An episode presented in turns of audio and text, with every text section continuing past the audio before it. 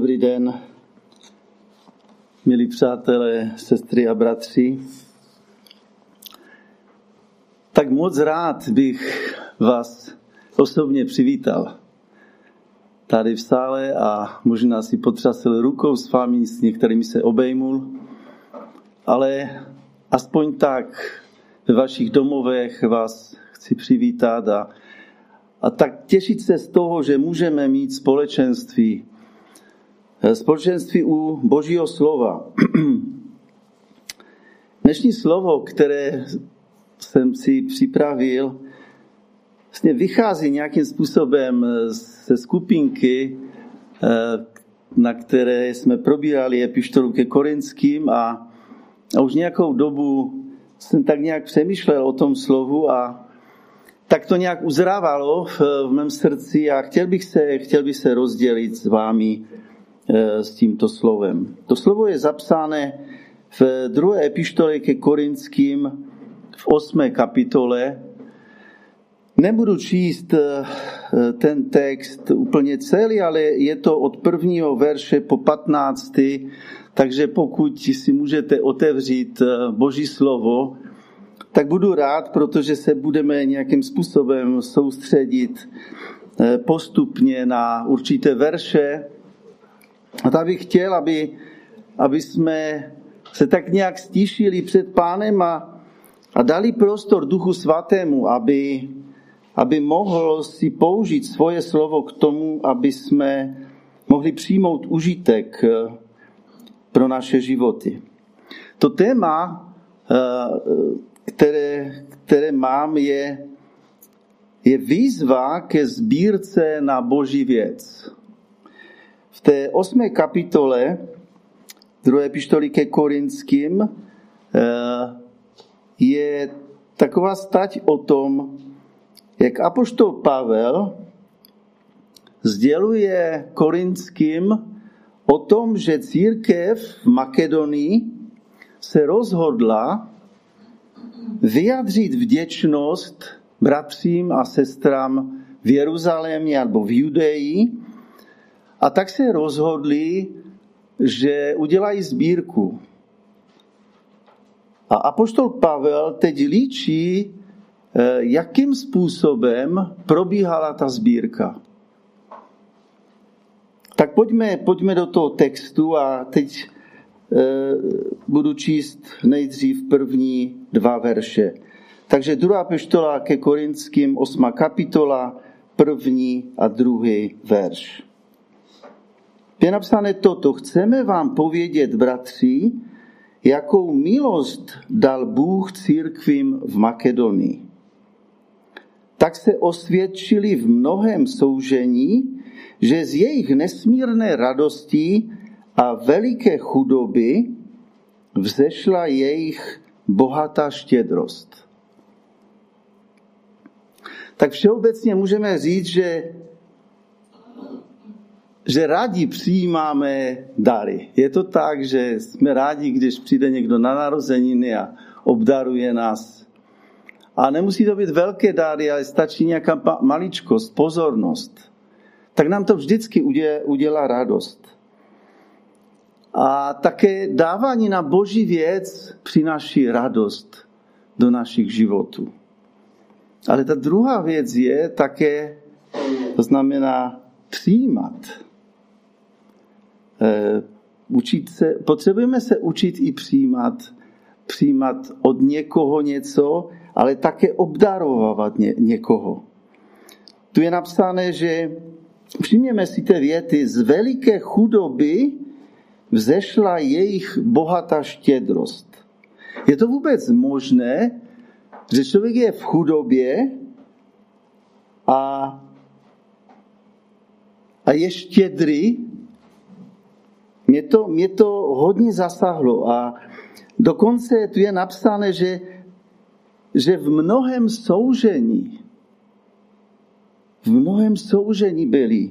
Byli v chudobě a přinášeli dary v nesmírné radosti a v bohaté štědrosti. Já jsem tím byl opravdu zasažen a říkal jsem si, že, že my se někdy můžeme vymlouvat na různé okolnosti a říkat si, já nemůžu, nemůžu něco, nemůžu obdarovat toho člověka nebo nemůžu nějakým způsobem pomoct, protože já sám nemám. Ale tady apoštol Pavel popisuje úplně jinou skutečnost. Byli v soužení, byli v nouzi, v chudobě a byli štědří a se radosti přinášeli dary. V těžkých chvílích našeho života, ve zkouškách a utrpení, mohou vzniknout mimořádné zjevení a nápady. A já bych chtěl teď takový jeden příklad uvést. Mnozí z vás asi jste slyšeli svědectví Lestera Samrala, a já bych pár věcí o něm chtěl přečíst. O jeho vizi, kterou přijal od Ježíše Krista, nakrmit hladové po celém světě a přivést je do Božího království. Psal se rok 1987, kdy Lester Sumrall byl v hotelu Hilton v Jeruzalémě na konferenci. Měl tehdy 77 let. A Bůh mu řekl, poslyš mě, dej najíst běžencům, hladovým a těm, kteří potřebují pomoc. Mám s nimi soucit. Amerika má dost jídla, kup jídlo a dávej ho hladovým. Použij sklady a kupuj stále jídlo. Pokud to ho nebude dost, a nepošleš ho hladovým. Pak mu pan řekl, jsi ochotný začít tento celosvětový program krmit hladové? Když tě finančně podpořím, jídle budeš přijímat prostřednictvím pastorů, zboru, chci, aby si nakrmil můj hladový lid po celé zemi nenech můj lid umírat z hladu. Po pěti hodinách naslouchání Bohu Lester odpověděl, ano, jsem ochotný. Já teď nechci rozebírat, jakým způsobem pět hodin s Panem Bohem mluvil. Ale určitě máme ty zkušenosti, kdy v našem nitru se děje něco, že slyšíme, slyšíme boží, boží dotek. Ale nekončilo to na tom. Pán Bůh mu řekl další věc. Budeš naplňovat tento program. Budeš krmit hladové, posilňovat církve a pastory skrze semináře, dělat evangelizace a modlit se za nemocné. To jsou podmínky. A teď jaký je takový sumář možná nebo za několik let, jak to vypadalo, vypadá. Organizace Krmte hladové vydala do té doby víc než 250 miliard dolarů za potraviny a zásoby hladovým a zraněným lidem v 92 zemích světa. Pomáhá s, lídbe, s jídlem v potřebě při katastrofách, jako například bylo tsunami v Japonsku, zemětřesení na Haiti, tornáda v Oklahomě, hladomor ve východní Africe, krize v Syrii a tak dále. To je jenom jeden z příkladů, kdy si pán Bůh použil jednoho člověka, seniora, 77 let, k tomu, aby naplnil úžasnou myšlenku a boží program nakrmit tisíce a statisíce hladových lidí po celém světě. Ano, my to můžeme poslouchat a můžeme si říct, no tak víte, Amerika, to je úplně něco jiného, tam to úplně jinak chodí, my jsme, my žijeme v jiné zemi. Zkusme o tom přemýšlet. Pojďme se vrátit zpátky k tomu textu, který jsem četl a teď budeme číst třetí a pátý verš té osmé kapitoly. Tu je napsané toto. Mohu vám dosvědčit, jak dobrovolně dávali podle své největší možnosti, ano i nadmožnost. s velkou naléhavostí nás prosili, aby se směli zúčastnit této pomoci pro bratry v Judsku.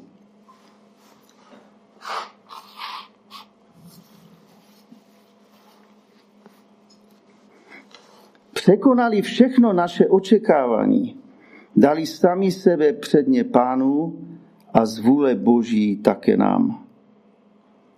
Víte, dávání se zakládá na dobrovolnosti. Ale já jsem si položil takovou otázku.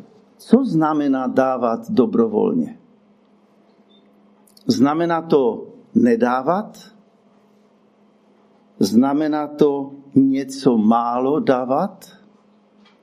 Tady v tom textu je odpověď.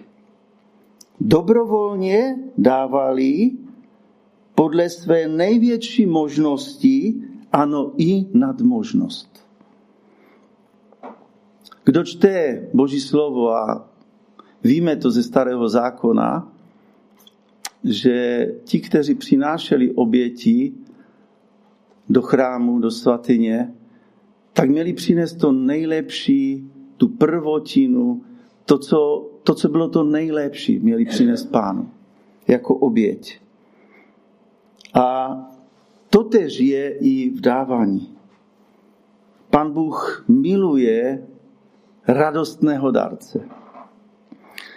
Toho, který dobrovolně dává z radosti. Ne nějaký zbytek, ne něco, co mi zůstává, co už nepotřebuji. Dokonce tu je napsané, s velkou naléhavostí nás prosili, aby, jsme směli, aby se směli účastnit této pomoci pro bratry v Judsku. Víte, oni si uvědomovali, co přijali skrze apoštoly, kteří přišli z Jeruzaléma, z Judeje, si uvědomili, že přijali evangelium a přijali nový život. A oni to chtěli vyjádřit nějakým způsobem, proto tu je napsané, z naléhavosti nás prosili, aby se směli zúčastnit této pomoci. Bratři a sestry, za dáváním z radosti a dobrovolnosti jde obrovské boží požehnání. A tu je dál napsáno, překonali všechno naše očekávání, dali sami sebe předně pánu a z vůle boží také nám.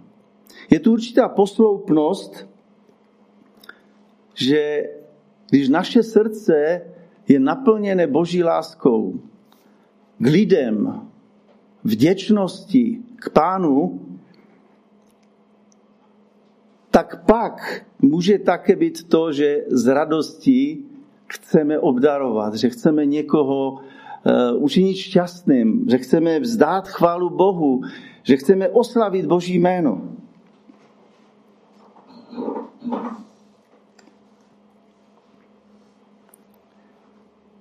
Pak v tom ve verších sedmém a osmém je napsané toto.